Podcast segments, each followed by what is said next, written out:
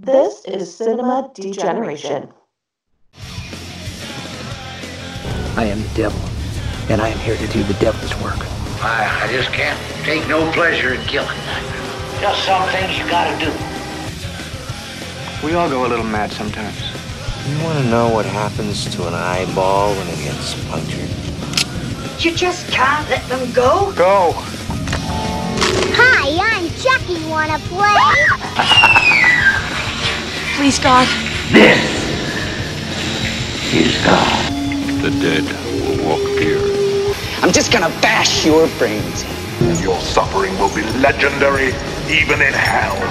Get me back my head. It's alive! It's alive! It's alive! They all flow down here. They're coming to get you, Barbara.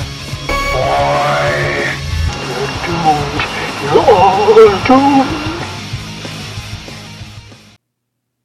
Five years ago, Stephen King and George Romero, two masters of the macabre, created their hallmark of horror, Creepshow. Many would argue that nothing of significance has happened since. Until now. Maybe you don't get out much. Oh, this is crazy. This is totally crazy. Maybe you're always running late. I gotta go. Or maybe you just have other things on your mind. They gotta make me a movie star. But if you only make it to one scary film all year, make it one you remember all year long. Creepshow 2. If you like movies that will keep you stuck to your chair. Stephen King and George Romero have conjured up an all-new Creepshow. No! Oh, that's impossible! Just for you. I mean, what is it? I don't, I, I don't, I don't know. So don't just sit there. I'm gonna swim for it right now. Walk. Run. Swim if you have to. I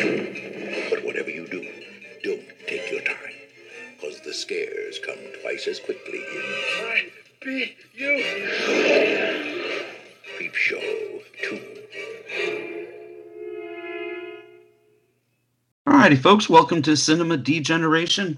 This is something special we're doing this month. This is an all George Romero Appreciation Month because, well, do we really need a reason? There is no reason because George Romero is just awesome.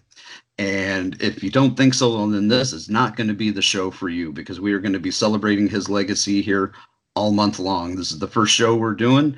We're going to be reviewing Creepshow 2 from 1987. He- Although George did not direct this piece, he did produce and he did uh, write the screenplay. So it technically counts. And my co host is a longtime friend of mine and co conspirator, I guess you could say, of sorts, the lost bastard himself, Scott Tepperman. How you doing this evening? What's up, man? How you doing? Uh, pretty good, pretty good. You know, surviving pandemic. You know, Exactly. That's why we're doing these show- shows because we got hours to fill and the hands are idle. Yeah. Be be sane, stay sane, and keep it Yeah, together. yeah, you know, when you when you don't leave the house but like twice a week, week, you know, it's just like gotta gotta have something to do, something to keep them hands busy. So, you know, record, edit, record, edit, and that's been my life for the last six months. But hey, I'm having fun with it, you know, and that's why I decided to do this. I wanted to do something a little different than you know my usual the the Grindhouse Pizzeria show or the one you were on, Old Not Obsolete. Or Howling at the Full Moon. I wanted to do something different for the month of November. Some of those shows will still release. We'll still have a Grindhouse Pizzeria segment and a uh, Howling at the Full Moon s- segment as well. But the the month of December is going to be almost strictly George Romero related. And like I said, you know, don't need a reason. I just decided it, it was, you know, and, and it's not George Romero Appreciation Month anywhere else, but it is here. now, Exactly. do you now do you remember the first time you saw Creepshow 2? And did, did you see it in sequence? Did you see Creepshow 1 first? No, I saw Creepshow 2 first. I saw Creepshow 2 first, and I saw it pretty much right when it came out. I, I um I remember seeing the uh I mean I'm looking at them right now. I have all the you know the, the, the VHS ones in front of me. The the original Creepshow clamshell I have, and then I have the Wait, Creep wait a minute. You you you have Creepshow one and two on VHS? Yeah, you? What is what is stretch? you know? Yeah, but- how many how many but, uh, copies of it? How many copies yeah, do well, you got? actually, I have I have a, a slip of Creepshow and then a, uh, clamshell of Creepshow, and then I have a slip of Creepshow two, um, and then you know have DVDs and and whatnot of them. So yeah. nice, nice. It's not not not overdone too much, but no. Um, the so I always saw a Creepshow on this on the shelves in a video store, and to be honest, I just knew the names and like you know um all the names that they would tout like Stephen King and George Romero, and I, I got very um by the face of the the the, the creep on the cover, uh, especially being young he really scared me. I was like, what the hell? I'm not going to watch that. Coupled with those names who I, I liked at the time, but something about it, the first one, it just creeped me out. I was like, nah, I don't really want to check it out at this point. You know, I was I was young when I first saw that. So I'm like, no, I'm I'm going to pass it. Um, but Creepshow 2 came out and um, I think it piqued my interest big time. I was like, okay, what is um what is this stuff all about? And I flipped it over, and the I- don't remember offhand. Well, actually, I do have the DVD right here, but um, yeah. See, the DVD is tame. the The VHS on the back, it's very, very bloody, and uh, you know, aside from the creep being creepy, um, the I still love blood and guts and gore and all that stuff. So the back of this cover was um was very eye catching to me, much like the original Truth or Dare, a Critical Madness. The VHS of that was very bloody and creepy and you know um enticing to me as well. So I'm like, let me just check out. All sorts of uh, carnage. Yeah, you know exactly. Yeah, so I was like, let me just check out this film. So I rented it, and again, that back then, God bless the video stores, they didn't give a they didn't give a damn what you rented, if how old you were. They're just like, here's you know, here's ninety nine cents or one ninety nine or two ninety nine. Give us that. Here's the movie. Have fun, kid. Go watch Faces of Death with your nine year old self. Like they didn't, they did not care. They just didn't care. Um. So and I popped Creepshow two in, and uh, it's it's history from there. you know what I remembered were the what especially from as opposed to uh Creepshow one was the the creep. You know, The Right. creep was actually you know kind of inanimate in the first movie, you know, and uh, didn't and didn't really you know interact with anybody. But in this one, you know, we are treated to Tom Savini and you know his rubber mask and makeup at the beginning. Very being very grandiose and whatnot, you know, with his movements. It felt very, you know, like Merlin from Excalibur, you know, just in his Yes. movements and whatnot. And Yes. you know, I I love the shot. You know, the opening shot when the the truck is rolling through town and the kid is rolling behind it on the bike, like pedaling after it, and he tosses the the little cachet of comics out the back, and then leaps out the back and turn and becomes animated. you know, Right. turns into a cartoon. I love that, and I still love it. The animation, you know, let's face it, animation has made leaps and bounds uh avant and advances over the years but there's something about that old school anime that just it, it felt very comic booky There, there is, and and um, I, I, I, I, yeah, I guess that is what they're going for. At the time, I didn't realize the, um, you know, I didn't really know much about Creepshow. I didn't know much about the, you know, the old, the history of all those types of magazines in the in the past, and how Creepshow, the original, was like harkening back to all that and everything else. So I never really understood that when I first saw Creepshow two, and when I first saw Creepshow two, um like you, I, I thought Savini was cool. I knew right away who that was. You know, I was a fan of all those films.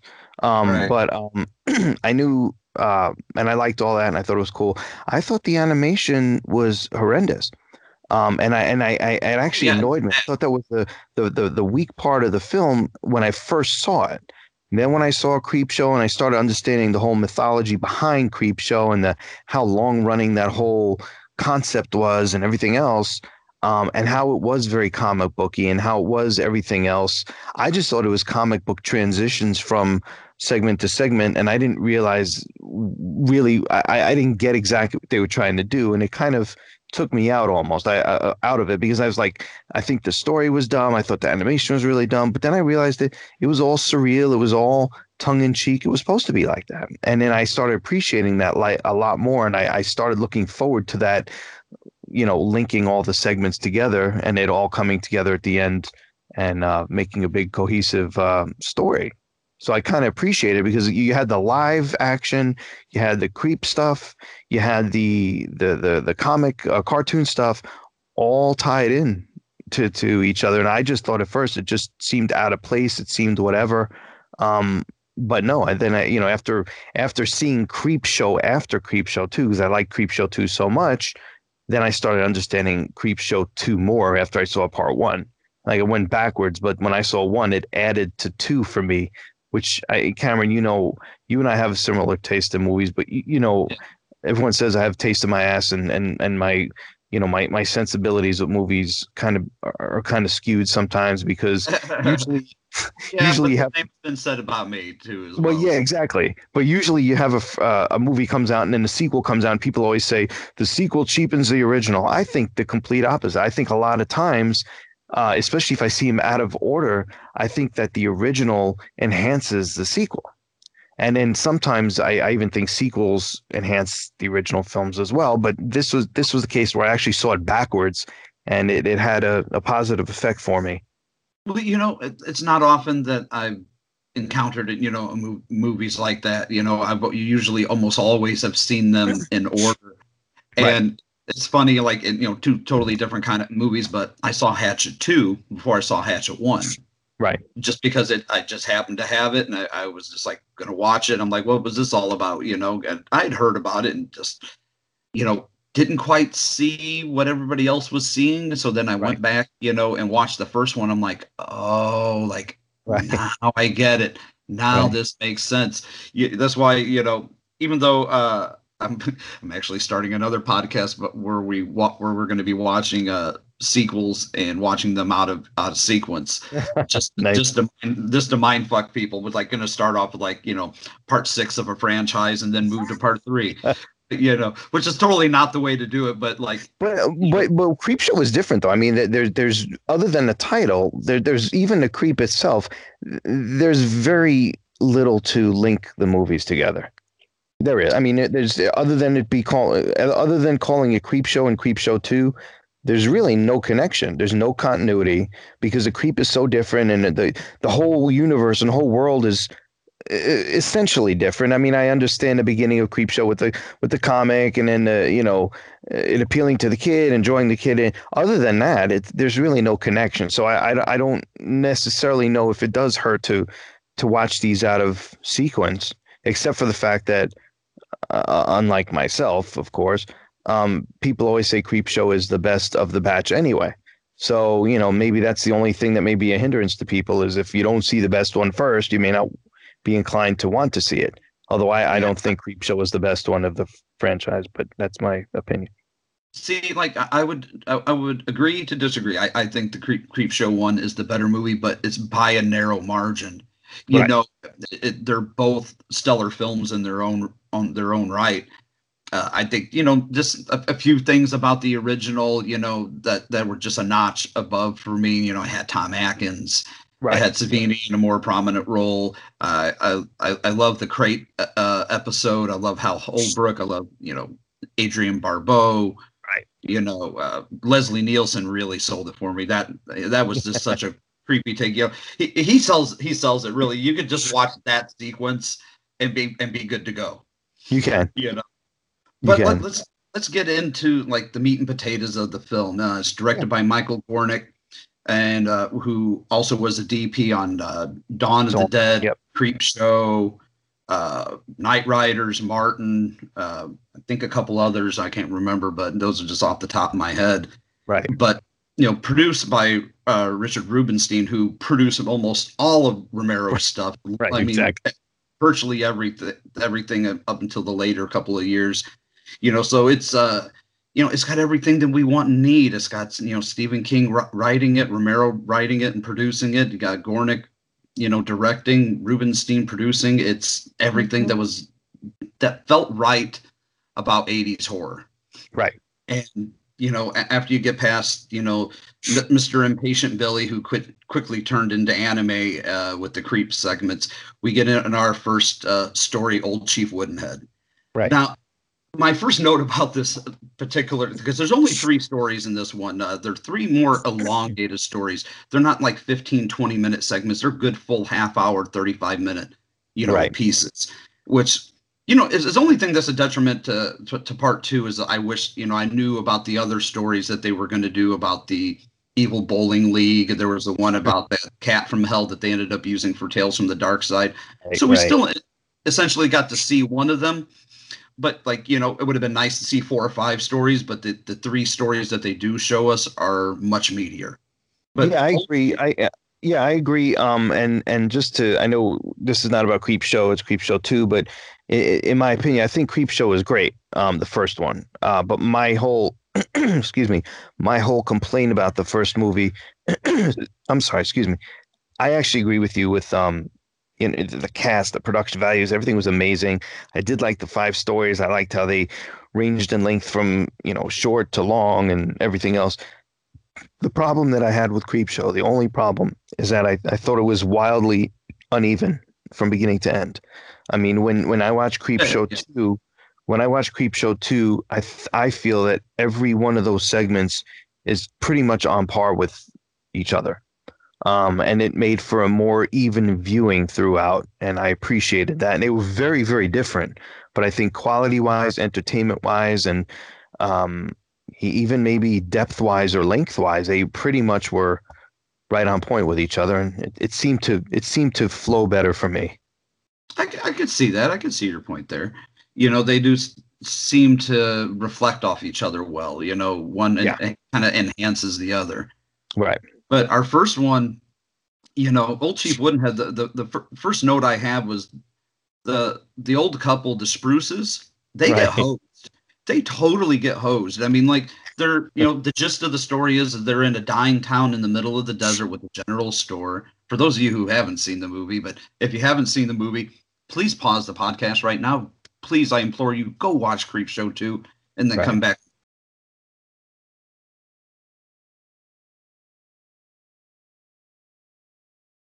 but you know the spruces again they get hosed. They're they're taking care of this town that's dying. You know it's, i think they said it's been four days since they've had a cash paying customer a, a month since they've had someone pay on, on a credit account. So you know they're they're just hemorrhaging money.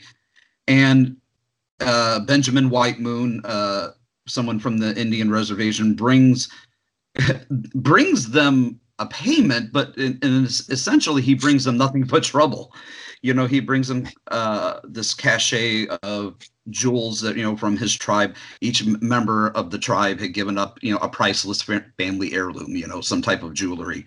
And it's like you know hey if you if i can't pay you back in two years you know it's yours forever. And then what happens literally like and, and here's where the one inconsistency I, I think happens. They're outside on the front porch and they're just kind of like oh i'm going to give this town a little bit more time you know? It'll come back to life. They turn around go back into their store and there's sam white moon the uh, nephew of benjamin white moon who is you know he's got this gorgeous mane of, of black hair that, that he is just completely uh i guess the best word to describe it is vain about because he thinks he's just yeah. yeah, a little bit, because he's like, this hair's going to get me paid and laid. I'm going to go to Hollywood, and they're going to take one look at me, and they're going to put me in front of the cameras. Like, oh, buddy, you really have no idea how this works. Right. Exactly. like, there's there's a hundred thousand other guys just like you going into into Hollywood, but you know, I thought that part was funny. But uh, the, here's the one inconsistency: when they go from outside, it's daytime. The minute they go back inside the store, it's instantly night. I don't know if you caught that. That was just like there was no like yeah, the sun's starting to go down, it's starting to get dark out. No, it was midday because the sun was shining. Benjamin White Moon's car was overheating because it was sitting out in the sun for so long.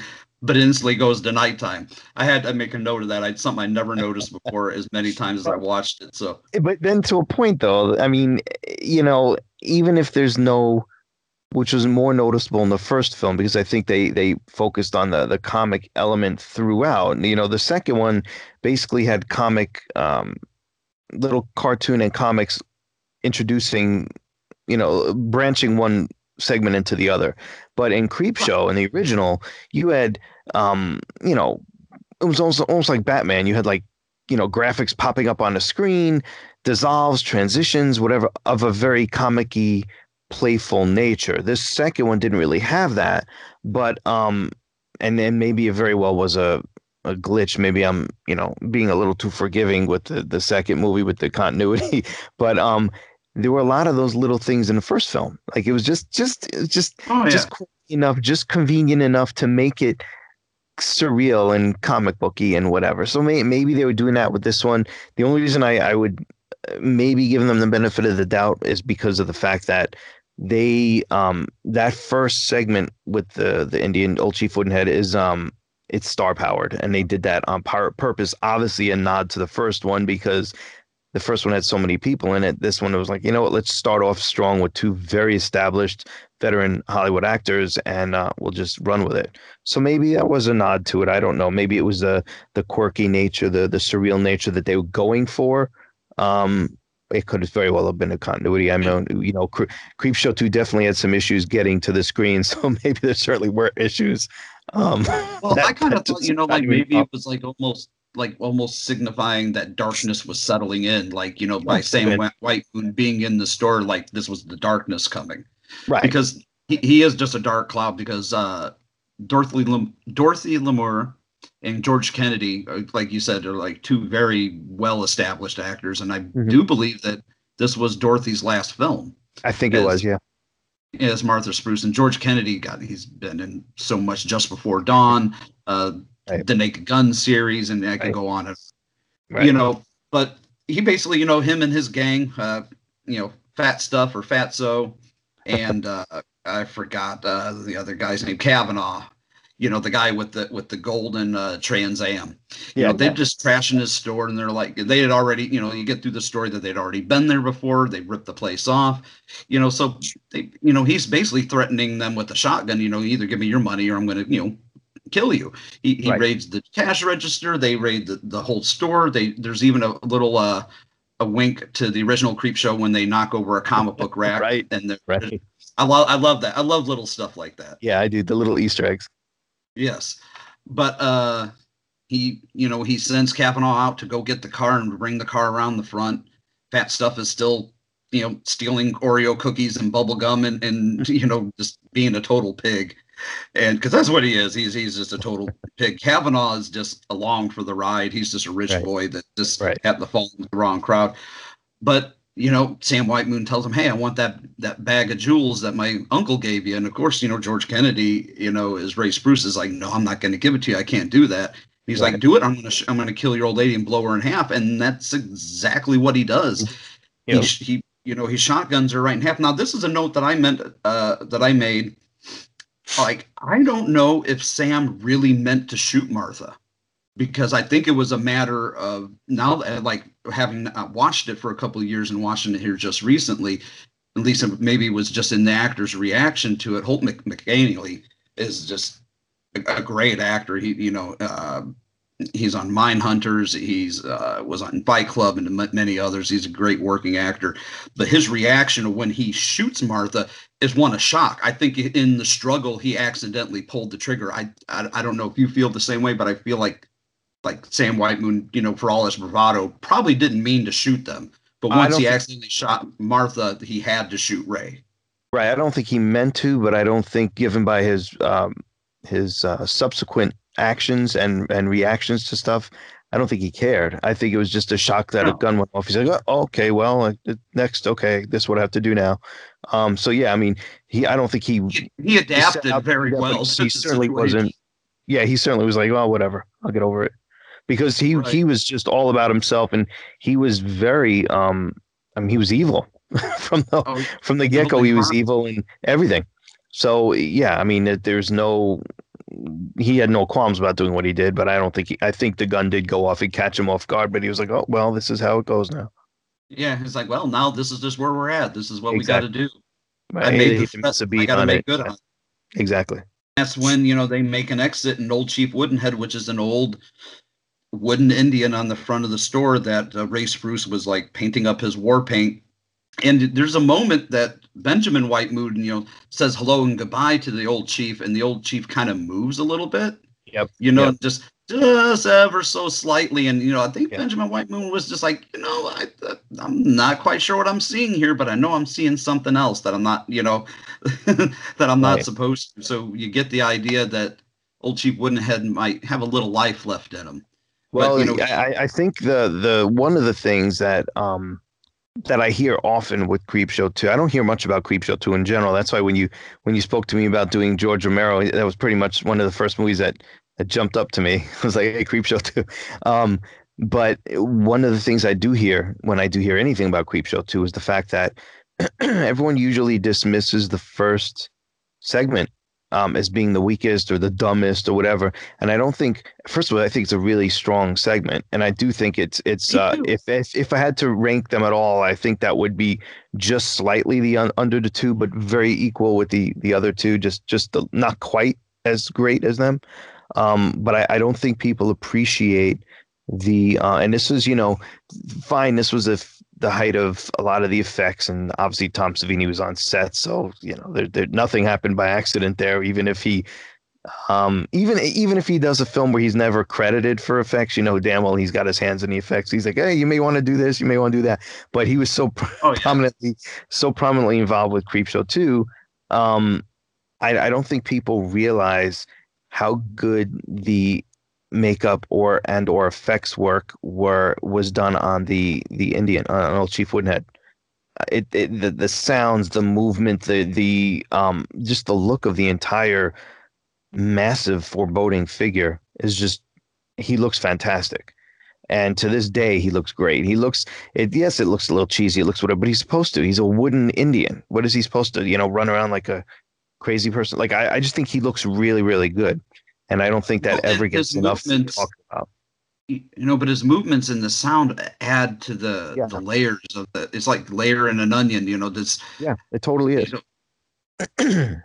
but yeah, I agree. I think the effects still hold up pretty well. And for 1987, you got to think that this right. is, you know, 23 years old. You know, right. effects. You know, exact. Every 23 years, stuff that is made now is not going to look as good as it could be 20, 25 years mm-hmm. from now. You got to look at it. 30, 30 what was it, 33 years? It's old. Oh, or 33 years. Yeah, not 23. Old Cameron. Yeah, say that would. Oh, I got. Fuck, I'm really old. I was trying. I was trying to give us an extra fucking decade there, man. we're not really that old. No, we we're not. So that's it. Uh, so getting back into does, the story, does look really good though. Like not, every time, every time I watch, you know, modern movies or just other movies in general, other horror movies or effects heavy movies, I still am. Every time I pop Creepshow two on, I'm I'm still in awe of how how unique that looks. I don't. I have not seen anything look like that since or after or before. Or it just looks like it's its own thing. And I don't know what exactly they did, but it, it, it looks great and it should get more credit. Oh, definitely. I've heard a lot of people knock it and saying how cheesy it looks, but I have I to have to agree to disagree with that right. one. 100%. What I, what I what I do think also holds up are the kills. Because oh, one yeah, by definitely. one, Old Chief Woodenhead takes out uh, Sam's crew by taking out Fatso first. You know, they're all supposed to be going back. You know, this as the story goes, they're all supposed to go back to their house, their various houses, pack up their shit. Kavanaugh's gonna, you know, get his car and get his things and meet everybody and pick them up in the Trans Am. Well, Fatso is watching. Uh, oh God, what what's the old the the uh, Cisco Kid or no? Yeah, the Cisco Kid oh. that they're they're watching, and he's just you know being a pig as he usually is, you know, dr- drinking some beer and eating some Twinkies, and he gets three arrows through him, and yep. I think uh, it bears mentioning that Old Chief Woodenhead, uh, I noticed in his quiver on his back only had three arrows, but he used yep. all three on him. Yeah. He uses a different weapon on each person. He uses three arrows on um on Fatso. When he gets to Kavanaugh after he smashes up, that's the the biggest travesty of this movie is the smashing up of that car. I hate seeing them smash up a, a, an old classic car, and it's just like, why? I know it was wrote in the script, but why'd you have to do it? You know. but you know, Kavanaugh gets the tomahawk to the head and then you know, and I got I made a note here: Are Kavanaugh's parents supposed to be deaf? Because they didn't hear shit. They didn't like it was right around the corner from them. You know, the the, the car's getting smashed up in the, in the garage. Their son's getting hacked up with the you know a, a hatchet, a tomahawk. You know, and but they don't hear anything. I like that. I, I, honestly, Cameron, it sounds like I'm making excuses, but I I've, I really believe that if it was anything but a film in a creep show universe where everything is totally tongue in cheek. Oh, Um, then, I, then I would think it was just necess- uh, you know, a, a fault of the bad plotting or bad writing, and and I don't feel that. I just feel like Oh, everything is is very um, surreal. The whole thing is surreal. The whole thing is is uh, playful and surreal and silly and goofy and wild and unbelievable. And they're they're. I just think that you just accept that it's Creepshow universe. Right. You just accept I know that. this just makes me laugh. It's just like, uh, you know, their son's getting hacked up, and they're just like watching the Cisco kid. Right. You know. Right. Uh, and then you know we get um the the final kill. We get S- Sam's. You know gets uh scalped. You know, Yeah. well, Woodenhead shows up, and takes his precious fucking hair, and you know, and like again, like each kill is different. You know, you got the arrows, you got tomahawk, and then he uses his knife. and then Benjamin White Moon wakes up the next morning.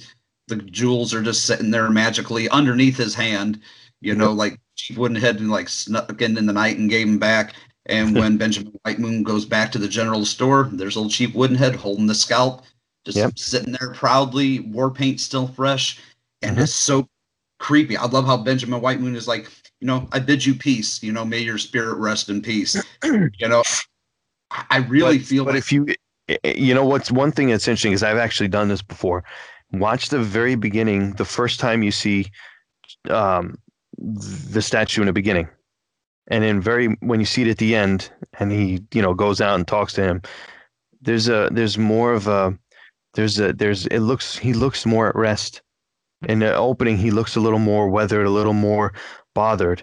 And at the end he almost looks like he's happy and and there's a subtlety but there really is a difference i'm not just reading oh, into Oh, it I trust me if you go check it out it's wild Oh yeah, I totally noticed that because Yeah. it mean just the way he, you know, before it was almost like his shoulders were kind of hunched over. right he's Like more proud and more just more at peace and more relaxed and more healthier in a better Yeah, place exactly.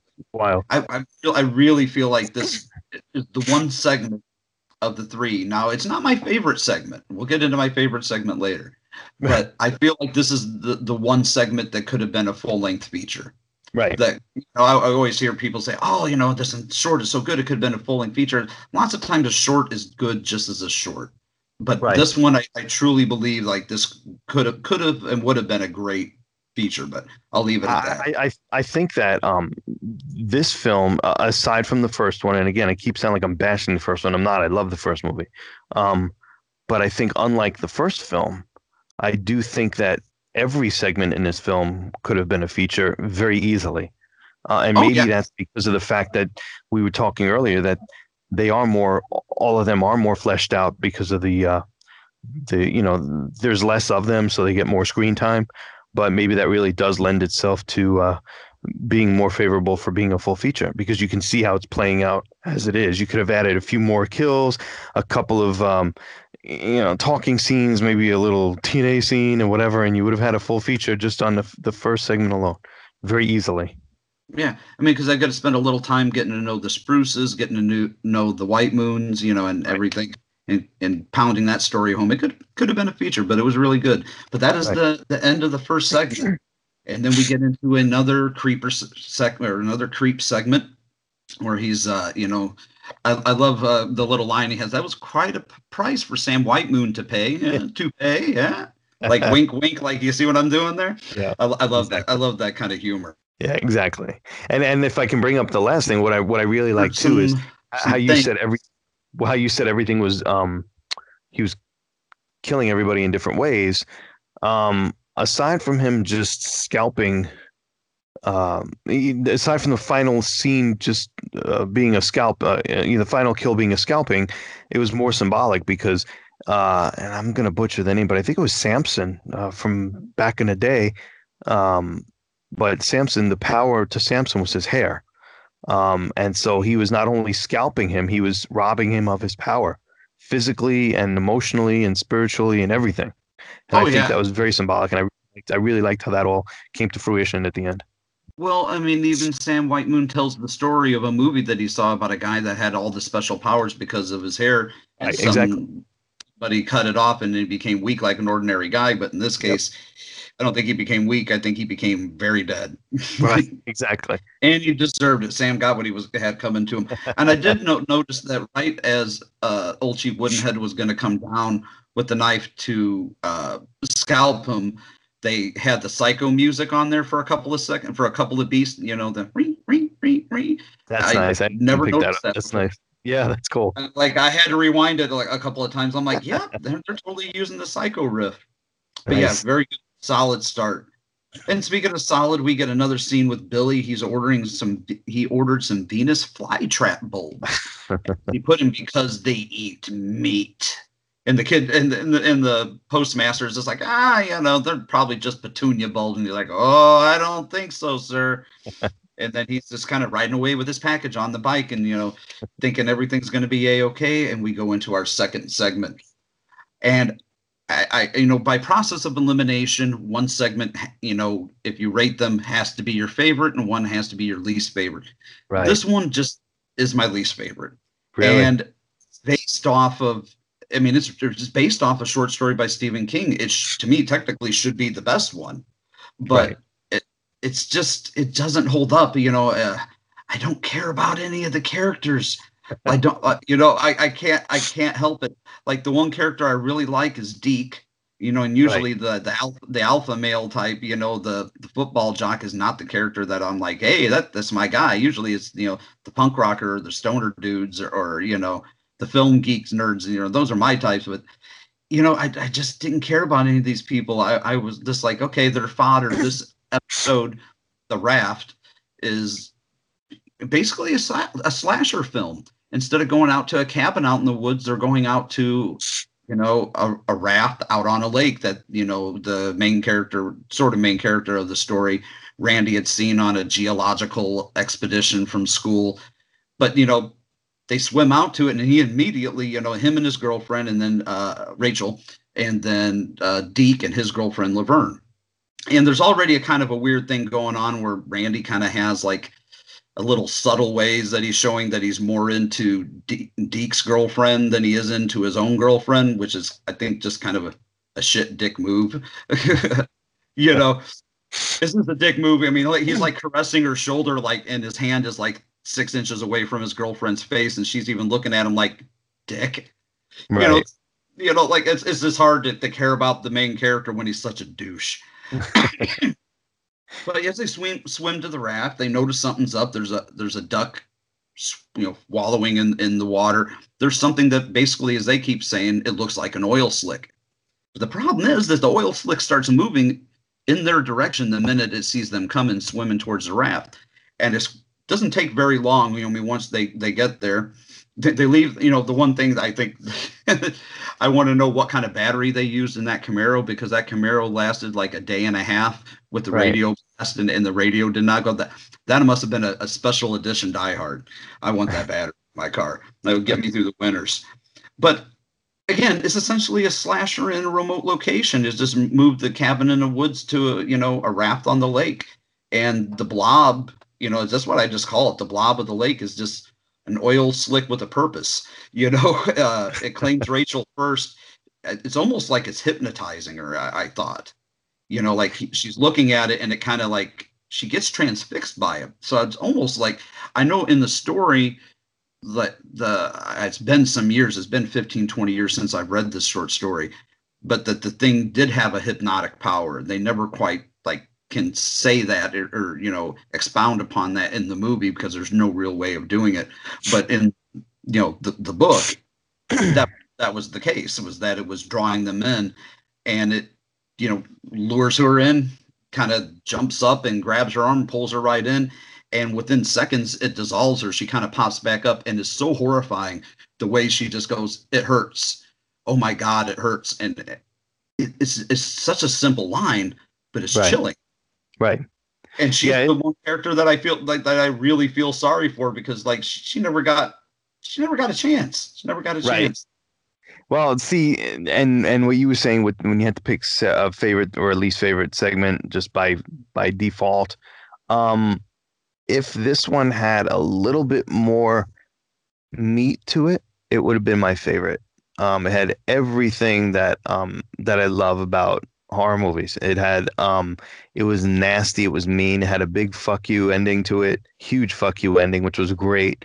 Um, it was very um it was atmospheric. I like when things are um some of the favorite horror movies I have is just basically take people, lock them into a into a enclosed location and kill them off, and that's what they do essentially here. They they trap them on this floating tiny little raft, and whatever they mean to do, you know, the, such um, minimal execution here. It's so simple and it's so effective. Uh, I just I love the slick. I love what it looks like. I love what it how it looks like it's embodying evil, or it's literally embodying everything it comes across. I like how you brought up the blob because remember the surprisingly, it was interesting with the the original blob, which is you know amazing, but um, you know that stuff it was just like a clear jelly, and just it just kept getting redder and redder with more of the blood of the things that it killed, which is disturbing and twisted. But that's kind of what this uh, this blob was, this slick was. And um, I just think everything worked about this segment. I just like you, I, I didn't really care about any of the characters. Um, and I just I just They're wish just it bottom, was a, really. right. And I just wish there was a little bit more meat to it because it totally would have been my favorite. There just wasn't much to to hold on to. Um, I did like Very it. I. I liked mean, it a lot. But it very but it's, it's very very simple. Right. I th- and I thought it was the the fact that its simplicity is I think what worked in its favor.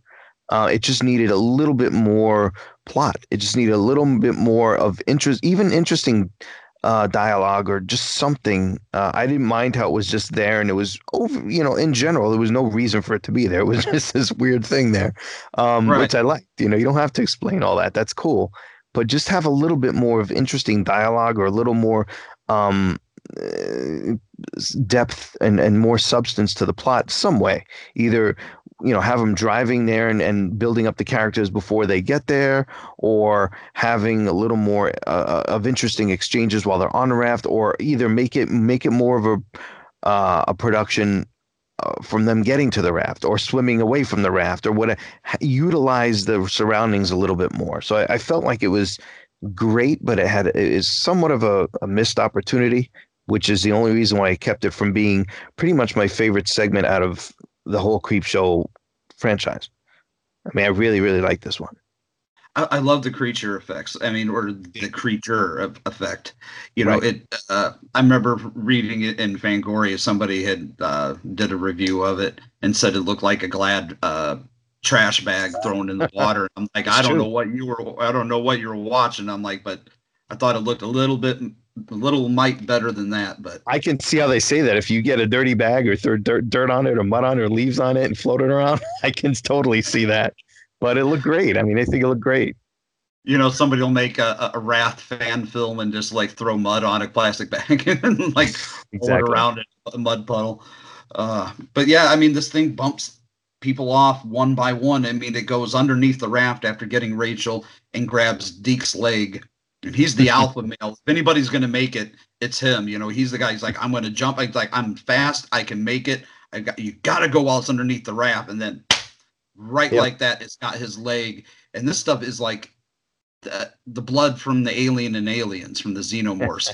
it, it just instantly starts dissolving his leg, and Yeah. it's so horrible looking. I mean, it, it's Yeah. it's, it's I, I- mean, it's it's good looking, but it's disgusting. It's I mean, just it- a fun. It's a fun segment all around. I mean, it, it- just was. uh, the, the effects in, in this one were what really sold it to me. Yeah. Like I said, I, I still love it, but like by process of elimination, one of them's got to be your least favorite, you know? Right. You know, and but and just story wise is what doesn't sell this one. What sells it is the effects and just how mean it is.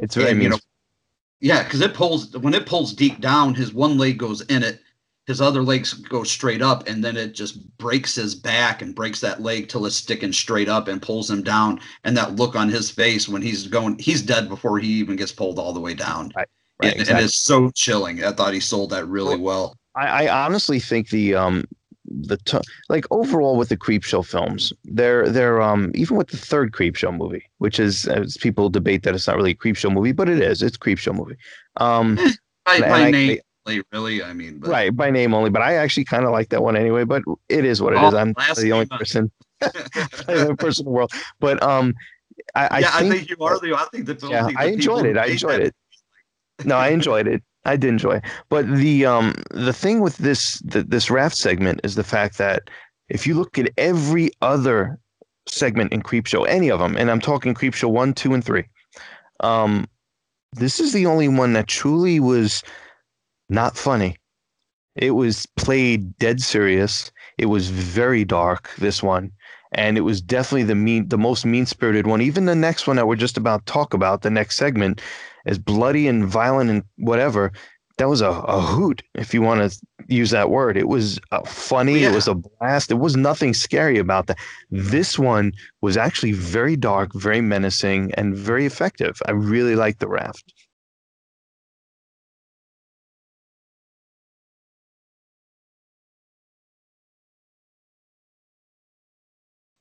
No, it, it is definitely is the darkest one because the only humor is maybe a little bit of banter between Randy and Deke. You know, Very little, but yeah, as, as- like as they're getting high, you know, and Right. smoking dope as they're as they're on their way to the but, but just, but just the whole premise of all the other ones have that that funny tongue-in-cheek edge to them and this one just doesn't it's it's just Yeah. mean it's just a mean-spirited segment But and then mean spirited and this monster gets everybody. It it takes out uh it takes out uh Laverne because Randy's being an asshole and trying to cop a feel like you're like the originator of the fucking Me Too movement, you know, it's like, oh, my girlfriend's been killed, my, you know, my best friend's been killed. Um, like his girlfriend's falling asleep in my arms. What am I gonna do? I'm gonna try to lay her down and cop a feel. What Right. happens? The fucking blob comes up through the the thing in the lake or the in the pond comes up through the bottom grabs her by the face. There's that total scene when she just turns around and and it just is enveloped their face and it's dragging her away you know from him across the raft by the head. The Yep. way she's screaming is so chilling her hair know- the way her hair looks the whole it was just very well done. You know, like, and she's turning slimy as the thing is kind of like, you know, melting into her face, and her face is melting into it. But poor Randy thinks he's he's got it made, so he jumps in the water and tries to swim to the edge of the lake, and he makes it. And what does he do? He turns around two feet from the edge of the lake, and he's like, "You, I beat you, I beat you," and the thing just it's Brilliant. two feet away. It's two feet away. It's like, Yep. man, you showboated a little too soon, dude. Yep. If you'd have just kept running, you might have made it. But it gets them and it drags them back into the lake, It's and, great. It's great and then it burps. I, at least that's that's the, the I like what the noise that I think it makes. I've heard people argue with me and say, "Nah, it's not burping. It was just making a noise." Well, the thing never made a noise before, but it ate four people. I think Right. that was proper proper that it burped and that was really probably the only laugh. Maybe, in- yeah. in- in short, but I love how when the camera pans past the lake, pans past the car into the weeds, Yeah. and there's a sign that says "No swimming." swimming yep exactly brilliant i mean that was almost perfect if it just had more substance to it it would have just been amazing because i think it's fantastic it just needed a little bit more Yeah, it, it would have definitely elevated it some. yeah But then we get another creeper segment. We're before we get into our last chapter, we get into the the third segment, the hitchhiker. uh, but Billy is kind of runs into a gang of what I kind of think was like the early version of the South Park kids because they're kind of led by a like a big leather clad jean jacket wearing Cartman type with a couple of Goombas that you know basically they're picking on you know comic book nerd Billy. They smash his Venus flytrap bulb, which uh, Billy promptly kicks the bully right in the gonads for it. right yep And uh, then past that, though, I mean, it's just them on a, a you know a, a track to chase him down. Yep, and the creeper is sitting, yeah, his creeper's in the truck, and he's like, ah, Billy knows his way around town. He'll be good. You know, we got one more, one more uh, time for one more story, and thank God they do because this is my favorite segment. This is, I, I just, I don't know what it is. I, I, I've loved it ever since I was a kid And we have, you know, Lois Chiles as Annie Lansing, who was a, a Bond girl in Moonraker. You Yep. know, and, and among other other things, but you know that, that that was another bit of their star power was having a Bond girl in their movie.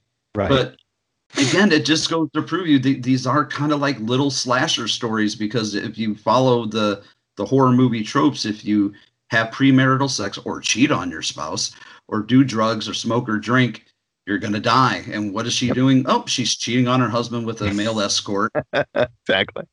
Which I had to make a, another note. There was another uh, Easter egg, as there's a bunch of Stephen King novels on his headboard. I did know. I did notice that. I did notice that. Yeah, I think it was like Nightmares and Dreamscapes and It, and there might have been a third one, but his head was blocking him. But I like that. That was a great. Nice. great- Yeah. But uh, you know, she's realizing that she's overslept. The alarm didn't go off because the power went out. So she's, you know, trying to, you know, race to get home because her husband is always on time and never late. And if she's late, God darn it, you know, he's going to know something was up because she's not home. So she's speeding, she's smoking, she's she has this thing of like Annie Lansing, you know, uh, winner of the 700 yard dash, you know, uh, uh, 1979 is going to like try to do the impossible of making it 60 miles in 13 minutes or something crazy like that. And so what's she doing? She's not paying attention what she's doing doing when she's driving. She drops her cigarette, burns her upholstery, swerves in the road and hits a hitchhiker. A poor guy just hitchhiking down the road with a sign that just said Dover. And you know, she leaves the scene of the crime instead of like just you know, taking care of the situation or checking to see if the guy was hurt or dead or what have you, she just takes off. She turns her headlights off and just like the best cameo, the best little role of the movie where Stephen King cameos as as the semi truck driver, which I thought was great. You know, it, Stephen King is not a great actor, but when you give him a little role like this to play and have it be something colorful like this, is the crazy kind of, you know, truck driver. It's like, hey, buddy, what the fuck happened? He's just great. And ah, God, you know, I, I don't know where to go from from here. Everything about this episode I love because it's just about her descent into madness, essentially. And, It and is. No, it is, and and the, one thing that um that drives me really crazy that I didn't like, and it always drives me crazy when this happens in movies, and you kind of alluded to it before. Um, and it's tough, you know, especially if it's a small segment and you have to hit all the beats as soon as you can and as um, as efficiently as you can because you- you're not setting it up with elaborate scenes before or after or, or embellishing other things. When people go through their I don't want to say, is it external monologue or inner monologue when, uh, like she's sitting, she's like, oh my God, yeah, Miss Lansing, that's going to cost you whatever. That drives me crazy. I, I think it's a very cheap ploy um, to get plot points out. I think it takes me right out of the story because nobody does that. You know, anytime I watch any kind of movie, anything, um, other than you know, if, if you're if any typical slasher, guy sitting at home, he's sitting on a couch, and he hears a sound, he may jump up and be like, "What the fuck is that?" Okay, motherfucker, and he starts Yeah. walking around or whatever. But when he's like, "Oh, maybe he's up here. Maybe I'm gonna turn the light on and see," they do that in a lot of movies, and it drives me crazy. I can't stand when they do it. It's just it's it's a very poor way to convey plot points, in my opinion, and that's almost what almost what takes me out of this episode. Now I love this episode, The Hitchhiker. I love it. Um, I, I love that. Like it but, but just it, it really takes me out of stops. You know, But I, I that is her the only, inner- honestly, the only weak part for me. The only weak part is that, and it unfortunately goes on throughout the entire thing. But I really don't know how else they would. Either they would just have her sitting there, um, not saying anything, which wouldn't be overly interesting. You know, at this way, it's it's at least painting a portrait of her, um, unseen husband, um, and and painting him as the character, and, and and allowing us to understand more about him and about her home life and what she had to deal with and why probably her less than ideal situations drove her to be the way she is. Obviously, with with messing around with that other guy, but um, it just it, at the same time, I think it's necessary, but at the same time, I think it's very um, uh, it's it, it it forces me to suspend disbelief much further than I I, I am generally in my comfort zone of doing that. I just think Right. it's very uh, it, it's tough to get past the that. first couple the first couple times she's having those little internal or slash external monologues you know the first couple ones i found were interesting but like the third one and the fourth one Then and just the got fifth sixth seventh got- and eighth got- one is, is she was getting kind of annoying. It was it was getting a little like okay, all right, we get it. Like but like when it started getting good is when she really starts losing her mind because i mean like basically what happens the hitchhiker keeps coming back she keeps Right. seeing the hitchhiker everywhere she turns she gets off in an exit he's he's there he's walking and he's Right. getting more and more damaged Right. every time she hits him she Right. just completely freaks out and keeps running him over over and over again as he just wants he just wanted a ride as he keeps saying thanks for the ride lady i tell you that if, this, if there's any movie that ever solidified the fact that i would never pick up a hitchhiker this was it right? Tell me about it. like, That thanks for the ride lady like no no hitcher.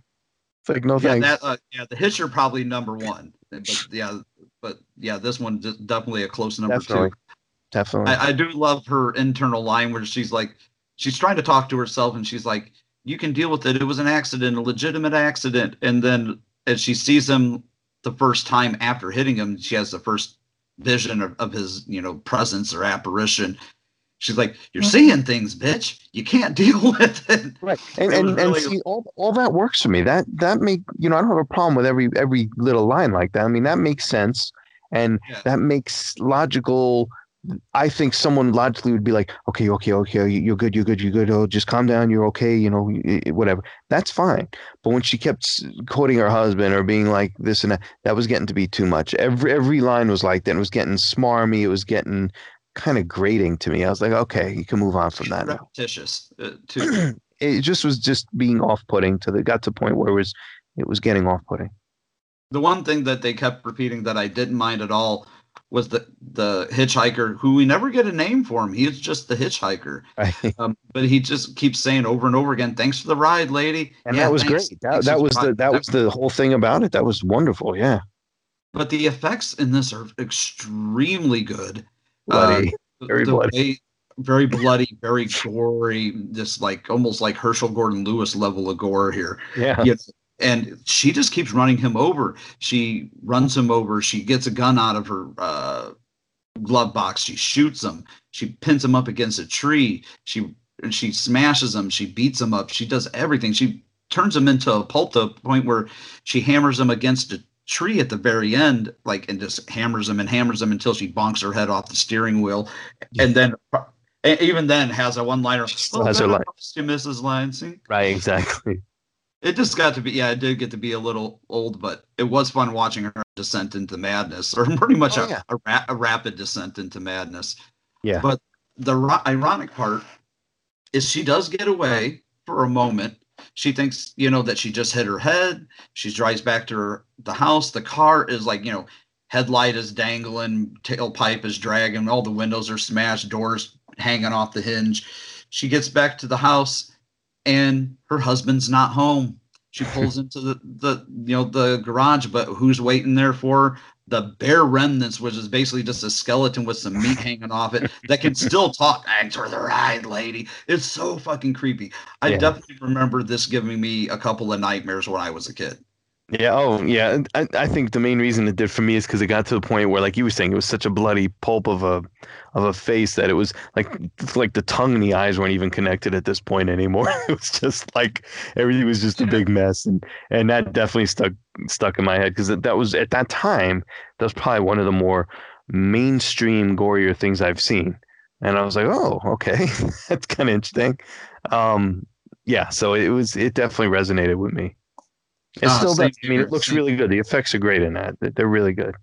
And, and I'd be willing to bet you're right that uh, like with Savini's involvement with the project, he definitely had his little his little finger dipped into that effects Oh, yeah. pool.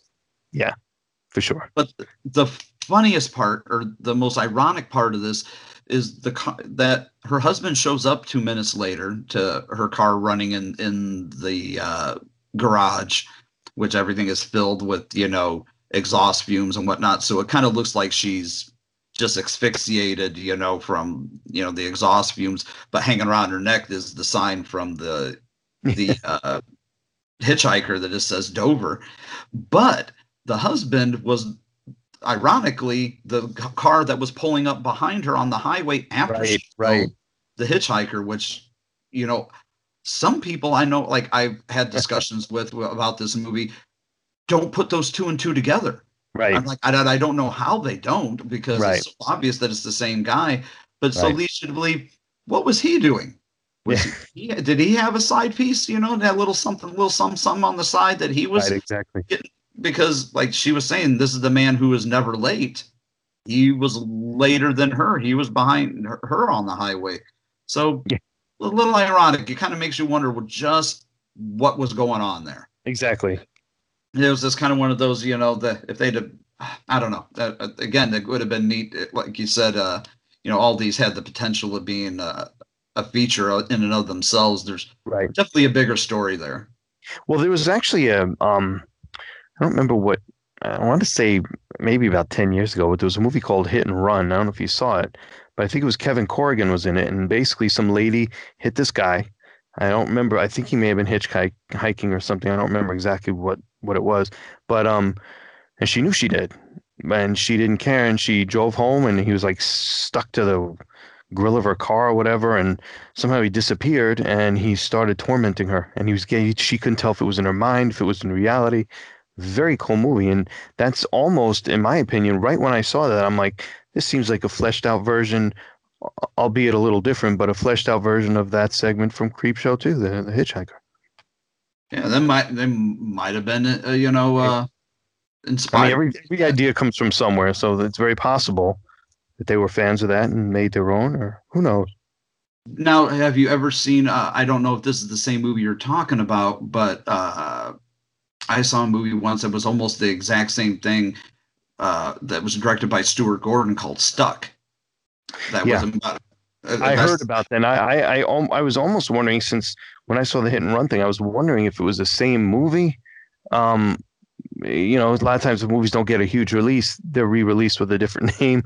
It may be the same movie. I don't know. I never saw Stuck, but I heard about it, and right away I was wondering. I'm like, that sounds like that movie, but I never pursued. I never looked into it any further. So it's possible it's the same movie. I don't know. Yeah, it might it might be. I was just I Yeah. just made that connection there myself. But I Mhm. mean, yeah, she drives home and she's got a guy like literally hanging out of her windshield that she hit. Yeah. After she was like, you know, drugging it up and partying it up and drinking and par- partying, leaves him hanging out the, the windshield in, in in her garage instead of like you know taking him to a hospital or doing something for him. It's just yeah, it's kind of a, a more expanded version of this Yeah, exactly. but then th- that's our last uh, chapter of the the anthology. We get uh, one more segment with the creeper where he's you know you know when he says it's time for this boogeyman to boogie, but he's got one little last story for us. Is the last part of Billy's chapter.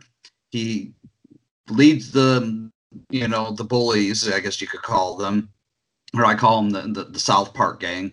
You The know into little. Yeah, because it just this remind me. One guy kind of looked like you know Yeah, I Stan get with you. glasses. Yeah, but they definitely look like that. Uh, but he leads them, you know, to a little little area, a little cul-de-sac, you know, in, in the woods, and uh, you know, I I I I I don't even know how to describe this. It's a total mindfuck. I would have loved to seen this done not in animation, but in like a real practical effect, because this would have been just so awesome to see. But imagine they did not have the budget to do this. But the uh, the bullies are about to pound Billy's face. But the Venus flytrap has now manifested in the flesh and is now what 80 100 foot tall like godzilla height takes out the couple of uh you know bullies and then the main bully you know he he just chomps them chomps them up eats all three of them and like billy says at the end venus flytrap they like to eat meat and I love it. And, and it's just the perfect way to, to kind of end it. We do get a little bit more Oh, of uh, Tom Savini, yeah, Yep. as he's kind of it fades back to kind of more of a reality and it's you know live action and not animated and whatnot. And he's just watching. He's hanging out the back of the the back of the the cargo truck, and he's just as it starts driving away. I want to know who was driving. That's what I want to know. What was did the creeper have a limousine driver? But uh, he's you know just driving away as he's just cackling and tossing out copies of the Creepshow comic, just tossing them out as during the whole credit sequence as the truck is just driving down the road out, out into the distance till you can't see yep. it anymore. Just, and that's the end of our movie. And god damn, what a movie it is! It was I, really great movie. Great. Yeah, I, w- I was glad you picked this one um, because I've had I had four different people who wanted to do Creepshow, and I was just like, somebody's already chose it everybody that I went to, they like they were like, I wanted to do Night of the Living Dead, and I when I told them that was already chosen, and they're like, Well, I want to do Creepshow. I'm like, that's already been chosen. So I was glad I was glad you chose uh, Creepshow two because yeah, you know it, it gets kind of lost, not so much lost in the shuffle, but you know as much as I love Creepshow, I feel like Part Two deserves its day in court. You know, it it, des- it deserves some accolades. You know, but it just doesn't get met mentioned as much. You know, well, you know, you know, it gets shown as much love. Yeah, well, you know, my whole my whole thing is I'm I'm the sequel guy. Like no matter what, I am, and I think most sequels um, automatically get shit on because they have a number after the title, um, and that's sad because you know they get to the point where they start uh, film companies realize this, and they especially modern ones, and they start dropping the numbers or they don't even do that. Like every, every time a sequel comes out now there's always just a subtitle. You know there's never like a whatever two or whatever three or they get up to like six or seven and then they just drop that and then they just have another title.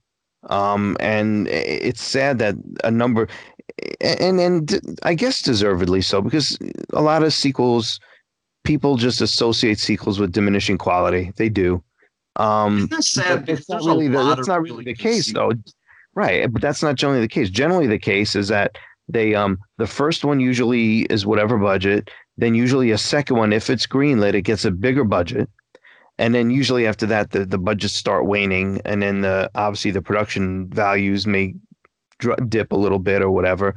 That doesn't mean it's an inferior film at all.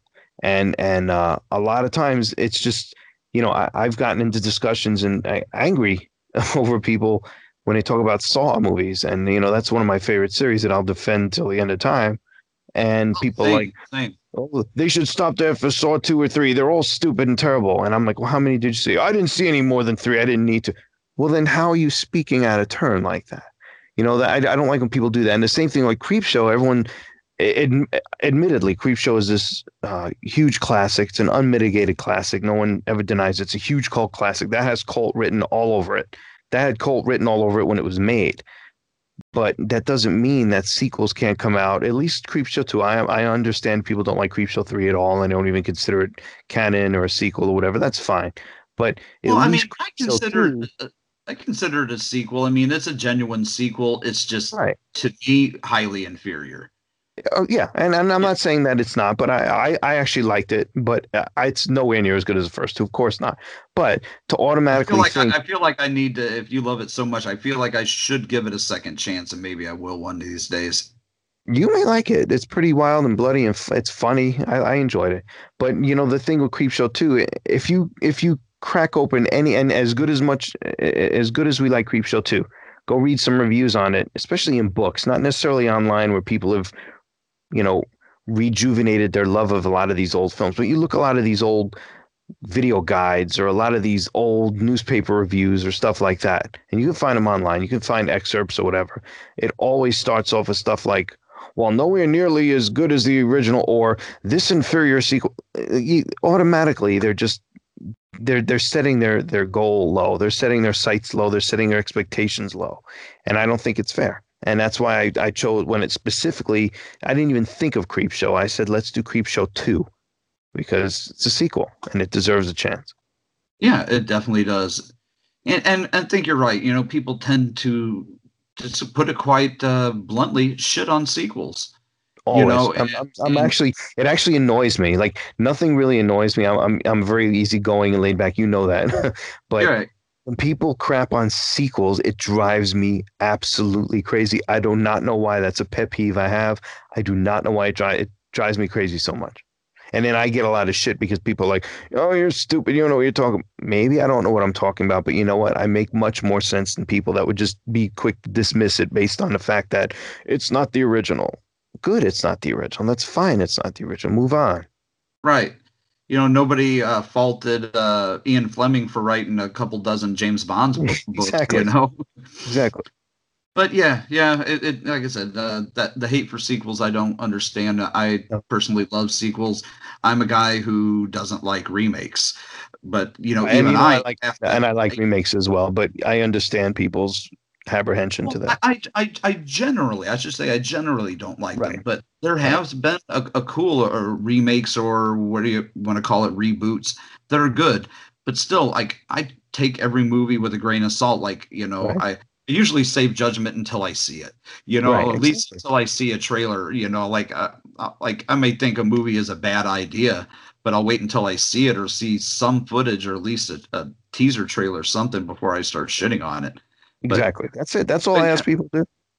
Yeah, like when I first heard that there was a Creepshow three, I was just like, huh. My first thought wasn't like, oh, like, well, fuck that movie because you know it's been so long they don't need to be making a sequel. My first thought was, how did this come under the radar and why didn't I hear about it? Right. But you know, is what it is. But we're not reviewing right. Creepshow three. We're reviewing. Yeah, Creep exactly.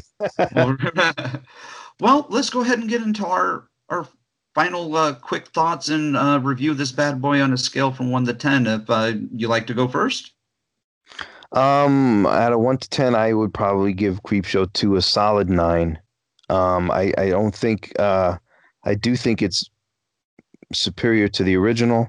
I don't think by much. I think the original I would probably put somewhere around eight. Um, basically for the unevenness that I spoke to uh, to you about, and also for the fact that the raft was such a strong, unfor unforgiving segment and so mean spirited that it, it, elevated that film as well. I think it was a, a good jolt that that kind of tongue in cheek franchise needed, and it was it was refreshing to see something that was just so serious and mean spirited. And I, I think Creepshow Two is just a vastly superior film. Not vastly superior, superior film. Um, I, I agree with one thing you said and, and disagree with another. Um, I'm coming in at exactly the same. Uh, I'll even screenshot uh, my my handwritten notes or I, I wrote down nine out of ten. I'm coming in exactly the same. It's a, I wouldn't say a superior sequel because I do love Creepshow one just a bit more. I consider uh, sorry, I consider Creepshow one uh, a perfect ten for me it's it's you know, there's no such thing as a perfect film but it's a 10 for me but right. creepshow 2 it, it's it's just you know just underneath just underneath that surface you know it's a 9 out of 10 it it's got great stories superior special effects i mean for the time in 1987 when you know yeah, movies sure. getting cut up to hell and having effects cut out of them left and right this movie made it through I, I don't know what got cut out of it, but it feels Right. like it got got through it pretty unscathed because I Right. mean the effects are great. The acting is all solid pretty much across the board. We got great villains, good you know, great heroes. Well, if you can have a hero in one of these stories, but uh, you know, let's just say good antagonists and protagonists. And you know, we got everything that that made 80s horror great. You know, you got s- some Stephen King, you got some George Romero, you got Tom Savini, and you know, great effects. I, I just really can't ask for anything more in an anthology film.